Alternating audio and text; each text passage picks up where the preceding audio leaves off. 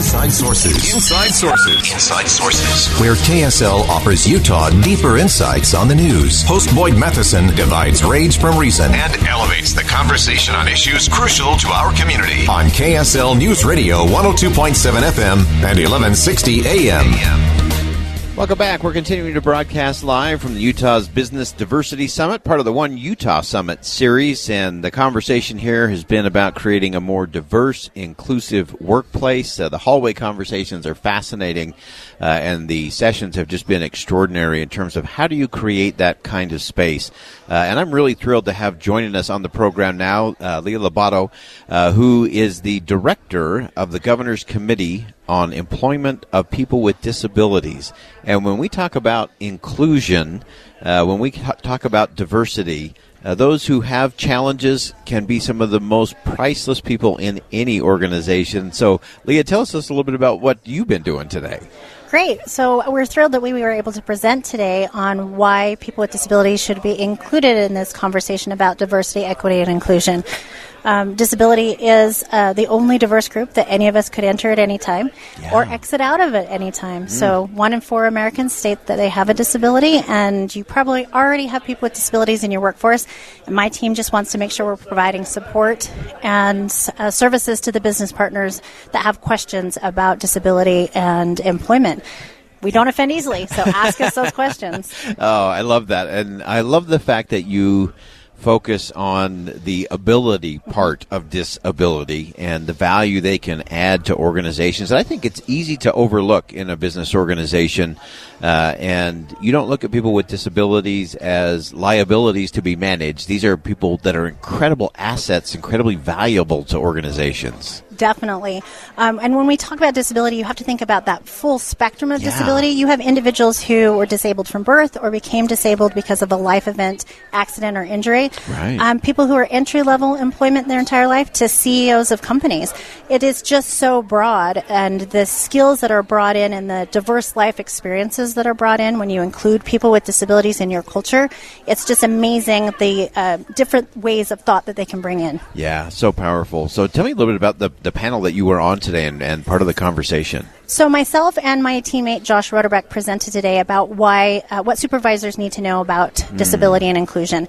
So we talked a lot about just disability 101. How do we talk to and about people mm. with disabilities? How do we make sure we're being cognizant about how people want their disabilities referred to and just some general etiquette. Then we talked about the supervision piece, which for some employers that can be um, a struggle. Yeah. You know, what if I hire somebody and they can't do the job? Am I now stuck with somebody who mm. can't do the job and I feel like I can't let them go because I have a disability? Um, my team really supports the fact that we never want you to hire somebody with a disability just because it makes you feel great. Yeah. We want you to hire the best qualified person for the job, whether or not they have a disability, and we can help you connect to those qualified candidates. Yeah. Oh, that's such an important part. So tell me a little bit about some of the services, some of the things that you do as you're going out into the business community, helping them navigate that uh, and really maximize. I, I think our uh, our friends with again, I, I, don't even like the dis part of yeah. disability. Our friends with unique ability. Uh, how do what are you helping businesses do in that space? So as I said before, we don't offend easily. I am not the ADA police, the Americans with Disabilities Act police. I'm here for people to come to and ask questions yeah. because I really want to make sure that any of those fears are alleviated and that resources that a business needs are available to them. Mm. So we work throughout the state to uh, come into businesses and provide training and support when they have questions about disability and employment. We do employer workshops, we do job fairs, we do lunch and learn opportunities, um, windmills attitudinal training for employers, and all of this is your tax dollars at work. So mm. you could totally take advantage of my team to come in and provide that disability etiquette training or help you look at ways to accommodate people in the in the workforce, um, and that would cost nothing to your business. Oh, that's somewhere. How do people get a hold of you and uh, tap into some of those resources? Probably the easiest way is to email me at Leah Lobato at utah.gov, which is L E A H L O B as in Bravo A T O at utah.gov or find me on LinkedIn. That's a, an easy way to do it as well. oh, that is fantastic. We're continuing our crucial conversation from Utah's Business Diversity Summit.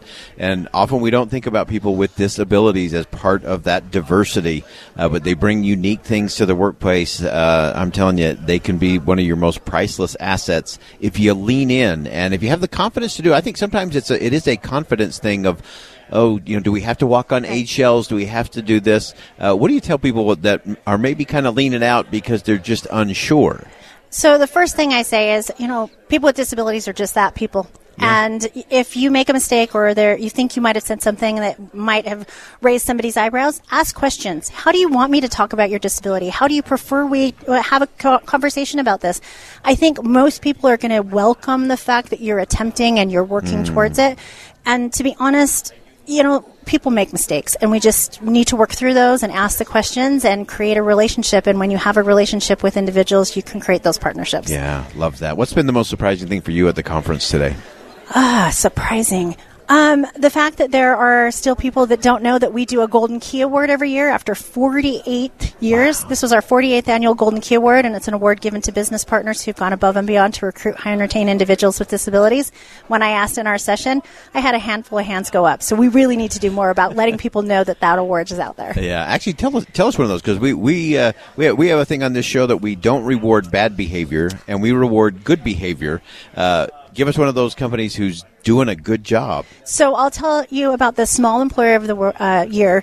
Um, this year was Star Nursery in southern Utah. So a small business that's a, a, nursery, and they hired an individual who was deaf, had some concerns about accommodations, and basically they worked through that concern about how are people going to approach her by getting her a vest that stated she was deaf, and so people knew that. Created this accommodation, and she's one of their Star employees. Oh, I love that. I, see, that's great behavior. Yeah, that is fantastic, and and we need more of that. Uh, and I think as we as we kind of close out, Leah, uh, what else should we be thinking about strategically? Obviously, Utah's growing, our businesses are growing. Uh, we have this unique workforce uh, that, again, that part of that diversity are those with disabilities. What should businesses be thinking about? So this is uh, persons with disabilities is this hidden market. I think people often forget this skill set that is available mm. within the population of people with disabilities.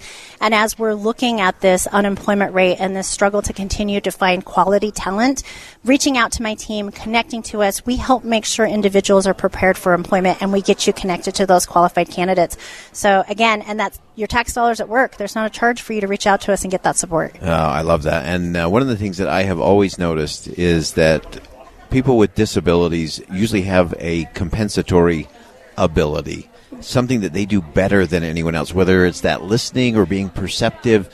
Uh, they always seem to have a, a compensatory uh, bonus that is really good for business. Right. So if you think about people with disabilities, have to think about how to access their community or employment situations differently.